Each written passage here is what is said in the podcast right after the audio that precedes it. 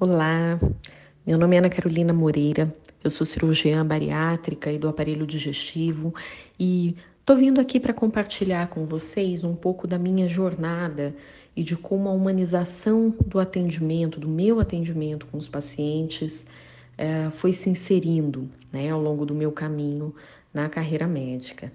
Eu me formei em 2007 e fiz residência de cirurgia entre os anos de 2008 e 2009. E depois disso ainda fiz um ano de proctologia uh, e fui, comecei a trabalhar, dava os meus plantões, fazia bastante emergência, ainda estava procurando me colocar uh, em alguma equipe ou em uma clínica, um consultório. E um dia uh, me procurou um cirurgião, um cirurgião bariátrico muito famoso aqui da região, me chamando para trabalhar com ele. E eu fiquei pensando, porque eu não sou daqui da região, e né, fiquei muito curiosa. Falei, nossa, mas como é que você chegou em mim para trabalhar com você? E ele me contou que tinha sido através de um paciente dele, eu não sabia que era um paciente dele, que eu havia atendido no pronto-socorro e que gostou muito do meu atendimento e falou de mim para ele então, era um paciente que estava com um problema agudo e que na semana anterior tinha procurado esse cirurgião no consultório, mas esse cirurgião não tinha conseguido atender o paciente. Esse paciente estava com muita dor, com uma infecção aguda que precisava ser drenada. E segundo o paciente, eu o recebi, eu o acolhi no pronto-socorro. É, ele estava muito estressado, mas eu consegui acolhê-lo, consegui resolver o problema dele. E aí ele ficou muito satisfeito e foi relatar isso depois para esse cirurgião. Por acaso ele estava precisando de alguém na equipe dele e aí ele ligou no hospital, chegou até mim e me chamou para trabalhar com ele. Eu fiquei muito satisfeita com aquilo tudo, era tudo que eu queria na época, né? Comecei a trabalhar com ele, cirurgia bariátrica ainda não era uma coisa que eu é, que eu que fazia tanto parte assim da do meu dia a dia e até mesmo da minha formação, mas eu comecei a gostar muito, passei nos congressos, me especializei, estudei muito, comecei a atender também os pacientes para operar de obesidade e me interessei muito. E aquilo é, me fascinava e eu via que fascinava outras pessoas também. Porque ainda era, era uma época da cirurgia aberta, então uma cirurgia grande, entram muitas pessoas em campo, tem tecnologia envolvida, aparelhos diferentes, então dá aquela movimentação, dá uma certa curiosidade, um certo interesse assim de todo mundo que está por perto. Até mesmo dos funcionários do hospital e tudo, sempre a cirurgia bariátrica eu via que era uma coisa que gerava um interesse das pessoas. Mas ao mesmo tempo, eu via que existia um desprezo, um preconceito, é, chacota em relação à pessoa obesa em relação ao portador de obesidade. Então, é, essas eram pessoas tratadas com um certo é, desprezo, eram alvos de piadas, eram tidas como pessoas preguiçosas, é, negligentes com a própria saúde, que estavam naquela situação porque queriam, e até mesmo mentirosas, né? que elas mentiam sobre o que elas faziam para tentar emagrecer e que elas não conseguiam.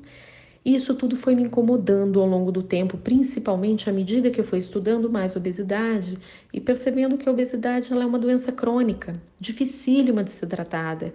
Com, nós temos hoje poucas ferramentas, não temos conhecimento suficiente sobre a doença que nos permita tratar de uma forma mais eficiente sem a cirurgia. E, e que é uma doença que subjuga o paciente, que submete ele a hum, diversas situações muito difíceis na vida, a humilhações recorrentes, e esse paciente ele vai aceitando isso ao longo do tempo, ele se isola, pacientes deixam de trabalhar. Eu me lembro até hoje de uma das primeiras pacientes que eu operei, ela hum, estava três anos sem trabalhar por vergonha, por vergonha da própria obesidade, e ficava em casa. E depois que ela operou e emagreceu, é, quando ela se separou do marido, ela me contou que estava fazendo aquilo porque finalmente ela conseguia se libertar, se libertar de um casamento onde ela e o filho dela sofriam violência física e psicológica. E isso foi para mim, eu acho que um divisor de águas, me marcou muito. E eu vi também que essas pessoas elas tinham muitas histórias para contar. Então, além da linha de cuidados que eu montei, né, com anamnese, investigação de doenças, os encaminhamentos, os mecanismos de segurança, eu incluí é, necessariamente uma conversa muito aberta sobre o que essas pessoas passam na vida delas, o que, que motiva elas a perder peso, as dificuldades, e eu fui escutando histórias extremamente impactantes ao longo desse tempo todo.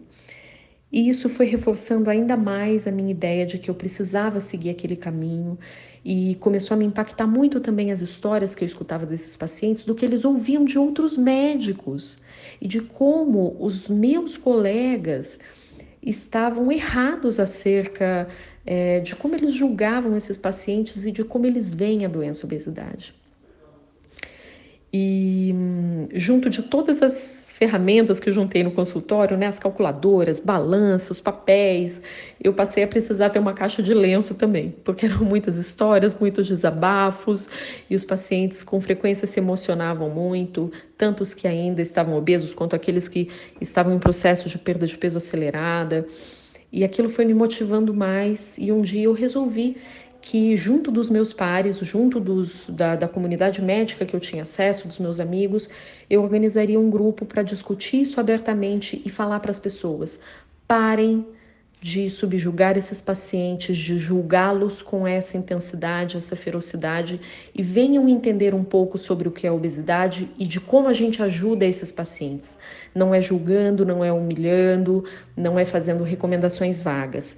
E nós começamos isso no ano passado, em 2019, teve um resultado muito legal. Fizemos dois encontros presenciais e mantemos um grupo de discussão muito interessante. Também ouvi relatos super interessantes. Até hoje a gente vem trocando muita ideia e minha ideia é expandir mais ainda esse, esse projeto, né? Nós precisamos olhar para essas pessoas de uma forma diferente. E hum, eu vejo muito elas perguntar, as, as pessoas, né, os outros profissionais me perguntarem: ah, escuta, mas quando você aborda essas coisas, o paciente ele não fica reativo com você? Ele não acha ruim, por exemplo, de você falar que ele está obeso, sendo que ele não te procurou por esse motivo? É uma das perguntas que eu mais escuto. E hum, eu vou dizer assim: eu nunca recebi uma, uma, um retorno negativo desses pacientes, né? É, mas isso pode acontecer, existem pessoas reativas, existem pessoas que não gostam de falar daquilo, mas nós, médicos e profissionais da saúde, precisamos fazer a nossa parte. A gente tem que fazer o nosso papel, porque o elemento fragilizado da nossa relação médico-paciente não somos nós, é a pessoa que está na nossa frente. E muitas vezes ela está ali é, implorando para esse assunto ser abordado e a gente fica aqui com o nosso tabu de que a gente não deve abordar isso e o paciente com o tabu dele achando que a gente pensa que isso não é importante. Existe um, inclusive um estudo muito interessante sobre isso, o Action, que mostra como os nossos preconceitos, os nossos vieses afetam a qualidade do nosso atendimento quando o nosso paciente é, é obeso. Então, é, tomei isso como uma, uma missão aumentar a empatia das pessoas em relação a esses portadores de obesidade, para a gente melhorar o cuidado deles e quebrar esses vieses que nós temos, né? E se nós temos, a população em geral ainda tem, eh, tem ainda mais.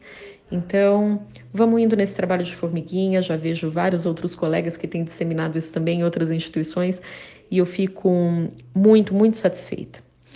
É, eu, e eu vejo médicos também muito resistentes em falar sobre humanização do atendimento, como se a gente estivesse sugerindo que as competências técnicas fossem esquecidas, como se a humanização também fosse simplesmente paparicado lá ou infantilizar o nosso atendimento, o nosso paciente. E na verdade é o oposto disso. É a gente dar poder para o paciente através de uma compreensão mais global da situação dele, oferecendo uma ferramenta sob medida que a gente molda junto. Moldamos isso, esses tratamentos a quatro mãos. Porque para mim não fazer isso é como comprar uma roupa para uma pessoa que você não conhece, que você nunca viu na vida e que você não sabe nada sobre ela. É quase impossível de você acertar e fazer um bom trabalho, né? Então, acredito que quando a gente humaniza, a gente traz o paciente para o nosso lado e a gente consegue se tornar esse elo forte é, com empatia e conhecimento que vai ligar o paciente no desfecho que ele precisa, que é a melhora da saúde física e emocional dele. Muito obrigada. Qualquer um, um de vocês que precise, que queira entrar em contato, discutir sobre o assunto, podem me buscar é, nas redes sociais, doutora Ana Carolina Moreira, que eu adoro esse assunto e estou super disponível. Um abraço.